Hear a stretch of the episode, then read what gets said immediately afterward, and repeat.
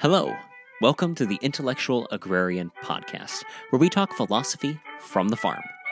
Today we are joined by Scott Hebert from Flavourful Farms in Chilliwack, British Columbia. The interview you are about to listen to was an impromptu discussion we had.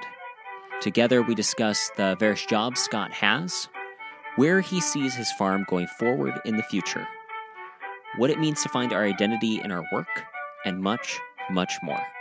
We cover a lot of different topics in this episode, and it's really a great listen.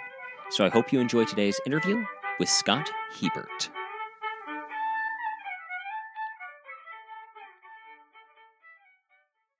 Scott Hebert, welcome back to the show. Thanks for having me. Well, Scott, I hope that you have been enjoying this wonderful season. Before we get to talking about some of the other stuff going on in your farm right now, I'd just really like to ask what's going on with the tiny house. I don't remember when we got our last update on that. Um, the tiny house, the exterior is all done. It's got electrical in it. It's got plumbing in it. I just have to. It's got no on-grid water storage, so um, it's not hooked up to water because it's just got like a hose connection. So I'll have to hook it up. I'll have to wait till after water to be um, to have water in my house, but it's insulated. Uh, I'm semi moved in as much as I can be without having you know a shower and stuff out here right now. But Yeah. Uh, yeah, no, it's pretty awesome. That's great. I've seen some of the videos you've been posting on Instagram with it, and it looks pretty awesome. Yeah, I'm, it's pro- like it's probably one of the most complicated things that I've ever made, but I think it's also gone the best of any project that I've ever worked on, like of any of anything that I've ever made, because it's just yeah, it's so complex and so big, but it's just it's been like it's been a really really fun experience to be to have. Yeah, it's been fun. It's like when you get to graduate from Legos to playing with the real tools.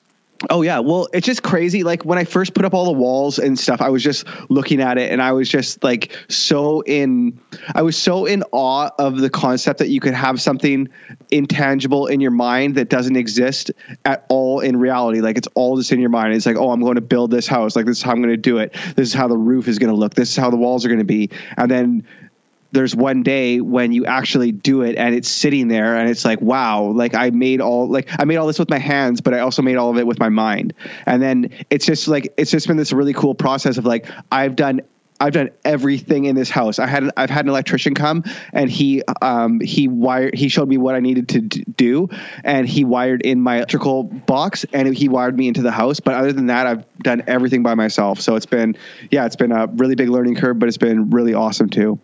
That's really exciting to hear.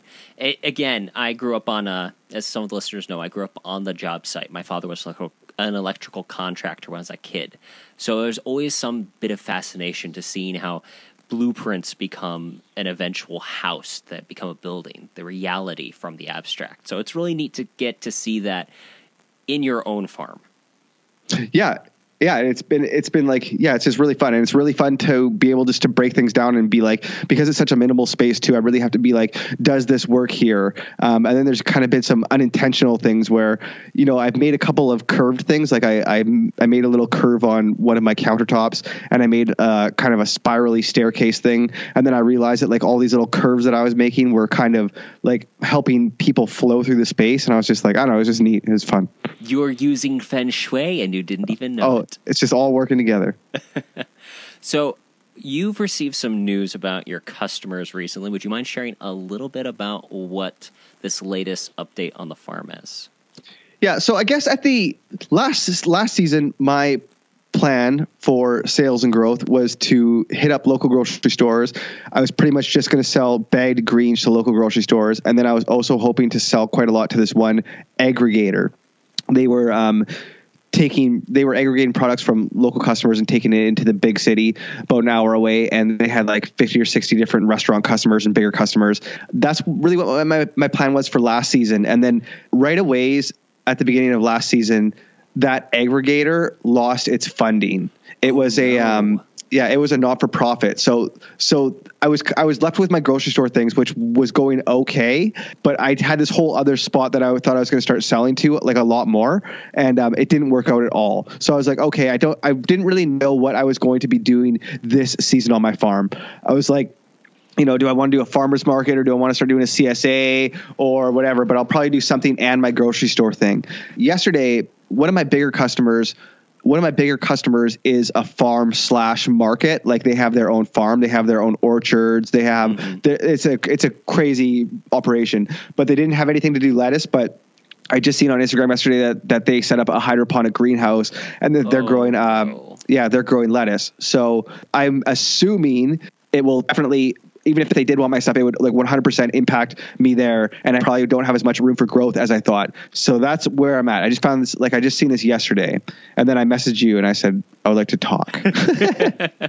Well, actually, it's odd that you texted me when you did because, so you texted me as I'm wa- well, I texted you also, but as I'm watching Shark Tank, and there's fun fact, folks. If you watch Shark Tank, you learn businessy words pretty quickly, and it's really an interesting way of looking at. it. So I'm actually really excited that we get to talk about business stuff just after I watch Shark Tank. So perfect timing.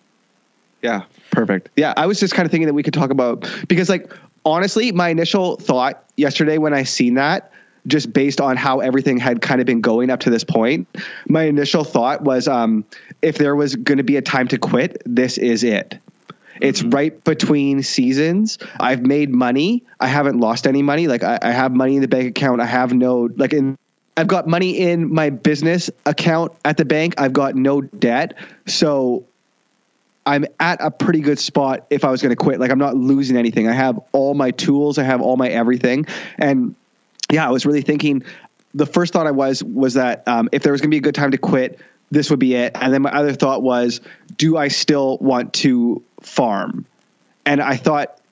I thought yes, I would like to still farm. I really like farming, but I right now where I'm at, whatever, 20 hours after hearing this, I think I'm like, I think I'm at the spot where I would still definitely like to grow my own food, but I don't necessarily need to do it as a full time gig. Mm-hmm. So, what then are you looking at as your strategy for next year? Are you looking at getting the part time job then and reducing the farm to managing the accounts you currently have and then feeding yourself? Or just going to, I'm going to farm for myself and do more my own sustenance farming and then do another job? So at the end of October, I knew I was going to have to get a winter job. It, like it wasn't a surprise. I, I knew that it was going to happen for a long time or whatever. And I started in October. I started sending out things on Craigslist for you know sending out emails and stuff. And I sent out like I didn't even have a resume. You know, I just was sending out feelers, and um, I had quite a bit of interest. And then I actually started getting some of the best job offers that I've ever gotten by like quite a bit. That's like I wanted yeah, I wanted every like I wanted every Friday off to do my delivery basically, and only wanted to work until spring. And I was going to like these woodworking places, and this one like yeah, I got like I got like a a really yeah, I got one of my best jo- like um, offers, and he wanted me. He I only had to work four days a week. I only had to be contracted with him till April. Um, I was going to get every single Friday off all that he wanted for me to know was like that I didn't have to uh, I wasn't going to take any extra days off or anything like that and he was totally fine with me doing the farm and all of that and then I ended up getting this way better job that paid even more I, I like I spray finish genie lifts. This company that I work for, they they buy used uh, genie lifts, scissor lifts, like scissor booms, you know those type of things, Yeah. like construction stuff. And they they just make private sales, and so they have a paint shop, and they just have like one or two jobs a week coming through, and so I get paid pretty good from them to do that because they only have like a limited amount of, of work coming through the shop. But it's like it's great. It's based I'm basically like an independent contractor with my own shop, but I don't have any of the responsibilities of like like Overhead. everything. Yeah, or figuring it out. Like I just I go to the paint store and get everything, and I just bring them the invoice. Oh, Like- nice. It's like I don't have to do anything. Like I'm, I'm an employee on the books. Um, I just the way we do I pay is like they'll just have a machine and they'll be like, okay, this one needs this done, this done, and this done. It's going to take you like whatever this amount of time, so we're going to pay you out at like six hundred fifty dollars for this machine, and then I get and then there's a due date on it, and as long as it's done by then, I get my six hundred fifty bucks. It doesn't matter how long I took or nothing. Nice. Yeah. So it's like so. Anyways, I went to go get these these jobs, and I got like these really cool job offers that were like really really good, and so. I'm kind of realizing now that my skills have gotten to a point in time where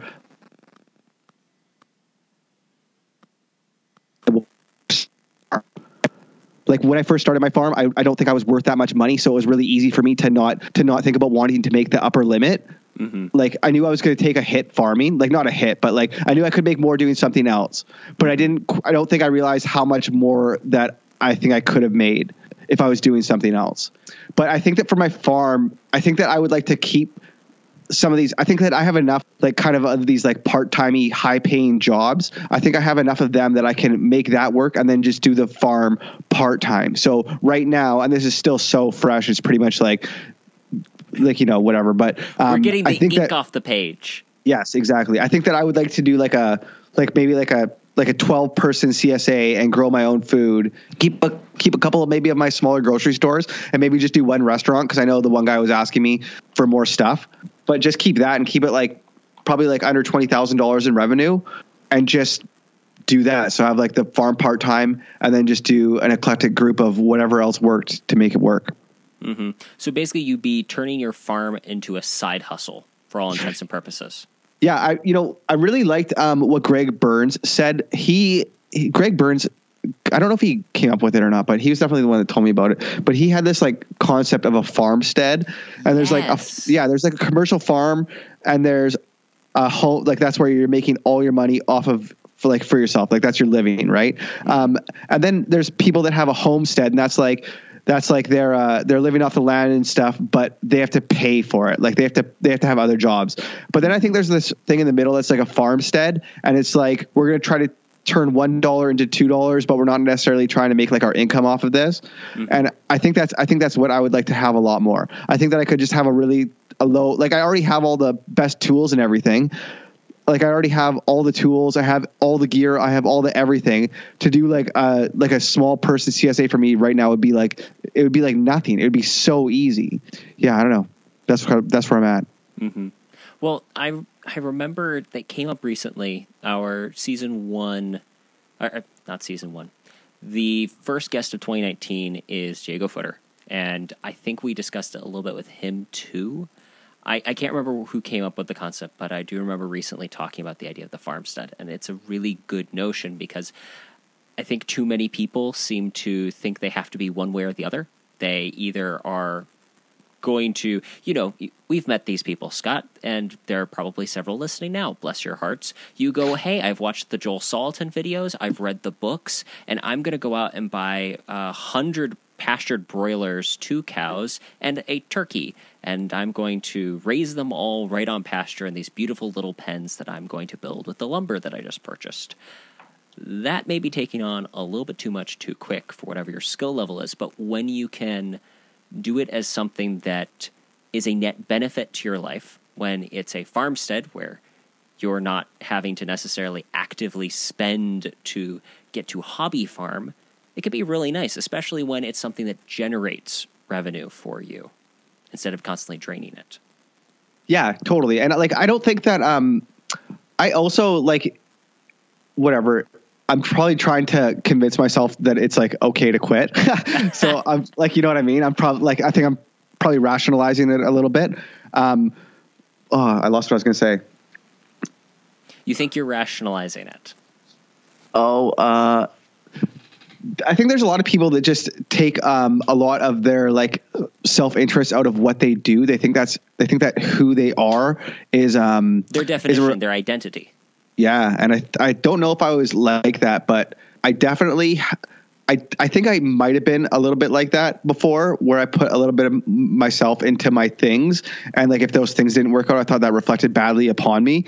But I'm a lot like I'm a lot more detached from that whole perspective now, and like I just think that for my personality and my temperament, like I don't know if I'm necessarily a commercial farmer. Like there's this guy, there's this microgreens guy named Chris Thoreau and he's out of Vancouver here and he does microgreens. And at first I wanted to do microgreens and so I bought his course and I seen how he was doing everything and how meticulous he was and how he was keeping records. And I thought two things. I had two thoughts. The first thought was wow that's the way to grow microgreens. Like that's how you do it. Uh, but the other thought that I had was that I am never going to grow microgreens like that. Mm-hmm And so I thought I have no business scaling up a microgreens business. So I never did scale up my microgreens business because I knew I was never going to be meticulous about checking the humidity and um and having all these like systems like where it was just like like that's just not me. Like I'm too much of like a wild man to be kind of managing like you just with my temperament. a wild man, Scott. Yeah, yeah. So it just doesn't work with my temperament though. Like it's it takes me like I can do it, but it just takes me so much energy and effort. Like I'm battling to do these things. And when I see the guys that have really high profitable market gardens, like Conor Crickmore, JM Curtis, like I see, I think that I have uh, the same type of drive and determination as them, but I think they have a lot of skills that I don't have. Um, where these guys are like keeping like really good records, and I'm not that meticulous like that. Like some people think that I'm a perfectionist and stuff, and I always get really weirded out whenever they say that because I totally think that I'm not a perfectionist. I think I'm just like, I think I go way too much the other way, where I'm just throwing too much stuff against the wall. Mm-hmm. Well, and that's a good thing to know about yourself. I have met far too many people who aren't aware of who they are. I, that sounds weird to say, but really knowing yourself is a really good first step to gain anything done. Mm-hmm. And there are some people we have a, especially in the states, I'd say, uh, a cult of the entrepreneur. As I said, just watching Shark we have Tank, that too. we have so many people that they have a great idea for a product, and maybe the idea is even fantastic, but they may not be the person to turn it into a business because some people just aren't cut out for that kind of thing or their talents are not there. Their talents are elsewhere. I've there are many people that i've learned to respect extremely for simply knowing what their talents are what their temperament is and pursuing things that go along with that. It's one of the reasons why i don't work an office job. I figured out pretty early on i don't do well in an office environment. If i did i'd be there yeah, that's really interesting. Um, and I don't think that I I don't think that I knew that these things about myself when I first started either. Like I don't think it was like something that I was repressing. Like I think I just didn't know like that. I don't think I knew what it would take or that maybe I don't have the temperament. But I'm also like I'm also not resentful or anything. Like when I see um, when I see some other people and how they work and stuff, I'm like, oh, I think to myself, like, oh, I don't necessarily want to do that either. Mm-hmm. Like that doesn't look very fun to me. Like, um, yeah. if they think that's fun, that's cool. But like for me, that doesn't look very fun. Mm-hmm. So an example I would use in that case is I have met many people that are excellent landscaper, lawn care professionals, and God bless them, they love their job, they're good at it, and they can make a lot of money doing it. I look at that and say, I would rather die because it has many things in the job that I simply know I do not have the temperament for or the enjoyment for. But dear goodness, I'm impressed to see how much wonder and skill and joy that they can take from the profession. Yeah, it's crazy when you're just like it's, it's crazy it's trying to figure this out. Scott. ah, a little maturity. Well, um, if we're going to use yeah. the the story, the storybook uh, template in this case, one could say that part of your you have taken a journey in which you are learning about yourself. And through your farming experiences, you've not only gained skills, but you've also learned more about who you are and what you're good at. Oh yeah, for sure. Oh yeah, oh yeah. It's been a it's been a great journey, and I'm not. I don't like. I'm not. Um, I'm not regretful about it at all. Um, I think that I'll.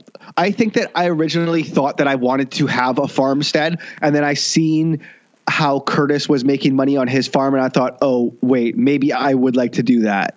But I think that the answer that I got to now is that I think I would rather do something else. mm. Like that that was my initial thought. As soon as I seen that post on Instagram, I was like, oh, maybe this is my chance to do something else.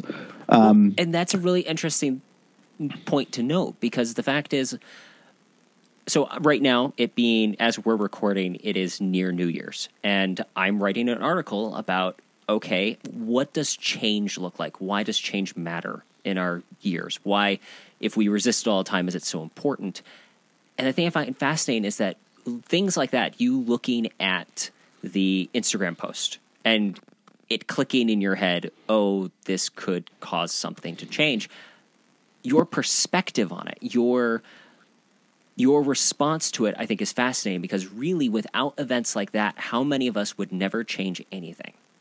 Oh yeah, and you know what though too that I was thinking about. Well, because there was a couple things that happened when I was thinking about all of this. I've been my brain's been going like a bazillion miles an hour, but um, Great one quality. of the things was, yeah, one of the things that I was thinking was before I would have had to tell myself in my head like that that this like before I would have taken the hit personally and thought like this is bad, like this situation is bad, like my whole business is imploding, like I'm going to lose my business, mm-hmm. and this, and like I would have had to talk myself through it and, and say like no, this isn't bad, this isn't this doesn't have negative or positive connotations attached to it, right? It just is what it is. It's nothing. Stoicism. Um, Yes, exactly. I would have had to like walk my way through that whole process. Like it would have been like a very like you know tiptoe my way around it, like think it through logically, mm. um, and try to work through all those feelings. It would have been but, a conscious process. Yeah, but this time it was involuntary. It was just like it was just like instant. Like I just seen it, and I was just like, "Oh, that's interesting. Like that happened. Okay, that happened. What am I going to do now?" And then that's pretty much what I've been thinking about for like the past like two days mm-hmm. or I, day. If if I can take a step back to something else you made a comment at just I thought was interesting is the idea of not taking your identity from what you do. Mm-hmm. One of the things that's been interesting since moving is I've gotten the chance to meet a lot of different people. There, and, and you know, when you're meeting people, it's that, oh, hi, so what do you do? Oh, I do this. But what do you do? Well, I do this. I have met, a, there are about two people that I've met, I think. I didn't know what they did for probably the first – five, seven times that I met them. And I thought it was fascinating simply because they genuinely do not pull their identity from their work.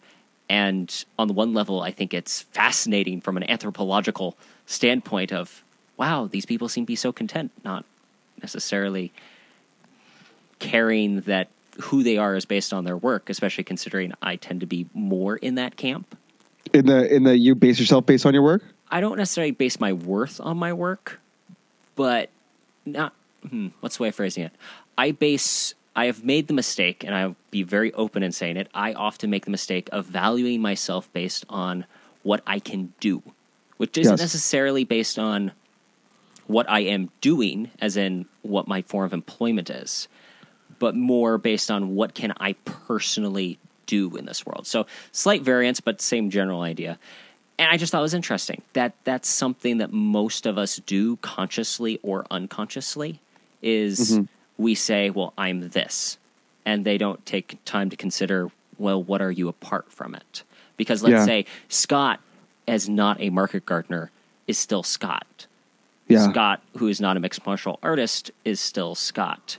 Your identity yeah. is not solely based upon how you gain income or how you choose to spend your time.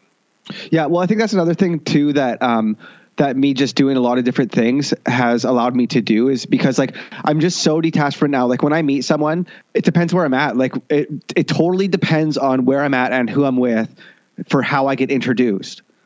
Like if I'm at the gym you don't say anything about like what you do for work or anything. If you're at the fight gym, you just mm-hmm. show up and it's like, oh, this is Scott, this is Beetle, um, whatever. That's my nickname. But he's like, he's like, whatever. This is Beetle. And then we, you train, and they're like, oh, this guy's like, this guy must train all the time. Like he's pretty helpful and like does all this. And it's like, no, actually, I I do uh, a farm and I do YouTube and I draw and I work at this other place and I do this other thing and I have a dog and like I built a tiny house and like it just keeps going and going and going, right? So like I think that kind of by accident, um, I conditioned myself uh, out of that. But I can see I can see it so clearly, especially in a lot of a lot of the really um, a lot of the really passionate farmers. I can see it in them just because it's my field, so I have a, a big sample size of it. But I can start to see those qualities like like when someone's like just like so um, so yeah just really I, I think passionate is a kind of a good like a good word but i'm using it in a little bit of a negative context i guess right now well we've discussed stoicism before. Passion can get thrown to the sidelines in service of pure logic and reason, right? Mm-hmm. I'm saying that slightly sarcastically, but yeah, yeah. The the the ancient Greeks they actually um they they tried to avoid the passions. They call them the passions, and they had a different meaning for passions than we have for passion now. Like they thought it was something negative for sure. They thought it was yeah a negative. I'm often reminded of a Mike Rowe quote who, by the way, if anyone has not read his book, uh, The Way I Heard It, I highly recommend it just because of the bits of his own story in it. It's fantastic. But he told, he talks about how you shouldn't necessarily, he hates it when people say follow your passion because guess what? In general, that's terrible advice. Mm-hmm. Instead, find something that you're good at that you can find some delight in and bring your passion with you don't subject yourself to your passions. Instead, subject your passions to what you're interested in or what you want to do. That tends to be a far more profitable way of using those energies. I think even in uh, isn't there one of the chapters in Ego is the Enemy by Ryan Holiday? Doesn't one of those chapters talk about purpose over passion? I think. Um, yeah, I think so. A lot of those, a lot of Mike Rowe's sentiments, I think, carry through into kind of that whole stoicism type thinking, um, and even into like some of that. I was I was reading this uh, Japanese samurai book, Musashi, and uh, there's some stuff in there about similar ideas similar ideas so i was thinking today how it's interesting when like an idea echoes through time like that across time across different cultures like it just stuck around it's like there's some there's some quality there you know there's a, a degree of universal truth i think that was uh stillness is the key ryan holiday's mm. latest book is i think that's one of his main points is listen so stoicism talks about stillness yes but christianity does judaism does zen buddhism does and he uses examples from all over the world and real people for the importance of stillness and peace in your life. What I'd like to kind of do is have some final thoughts on where you think you're going to go this next year. And what would you say are the skills that you have taken the most from in your farming experience? Um, where I'm going to go next year, I don't know right now. I'm so lost and thinking about it, but I think that right now I'm pretty committed to doing something differently. Like I, I already had to have, do something differently, but I mean, without having the grocery store thing, it's going to be really different. So yeah, maybe more of a farmstead type thing, and just use all the infrastructure and stuff that I already have from doing my market garden, just to make it like really sick and just grow my own food and have fun. I think I would like to. Um, I think I would like to still do something creatively if I could. Like I would really like the YouTube thing to work out. Um, so I maybe get more a bit more serious about trying to make some uh, better videos and stuff. And as far as skills, man, I've I've I have so many skills now. I am um, the farming has pushed me so far, so much further than I ever could have imagined. I have so many more skills now, just across um, multiple disciplines. That uh, yeah, I'm really a lot more capable than I thought I was. I think for a long time that I've been a generalist and that I wasn't that great at everything, like maybe like a six out of ten or a seven out of ten. But I felt that lately that um, a couple of my skills have gotten up to a point in time where I'm at an eight out of 10. But I think that I'm at, at like an eight out of 10 on like four or five things. And I'm at a seven out of 10 on like another like 10 things. So I feel that like I'm just building up a lot, I guess, to, um, to a good spot. And I'm really, if this is the end of my farm, as far as being like a, a full time commercial farmer, um, I'm happy with the process. I'm really happy that I went into it. I really felt like that the one thing that I wanted from out of my farm when I first started was getting autonomy over my own life. And I really feel that like now, now I pretty much have that. And um, yeah, I just really feel blessed and grateful um, for yeah all the memories and the friendships and stuff along the way. And uh, yeah, thanks for taking the time for talking with me today. And uh, yeah, that's it. that's all I got. Well, thank you for joining us on the show again today, Scott. Big thanks to Scott for joining us on the show today. Since recording this interview, he has gone on to create a video more explicitly discussing what he plans to do with his farm going forward. We've linked that YouTube video in the show notes, and be sure to check out not only that video, but all the other great content he has on YouTube also. If this is your first time listening, please subscribe to the podcast and whatever your podcast player of choice is. While you are there, if you could leave us a rating and review, letting others know how great the show is, that would be much appreciated. Thanks again for listening. This has been Terrence Lehue and the Intellectual Agrarian Podcast reminding you to keep farming the dream.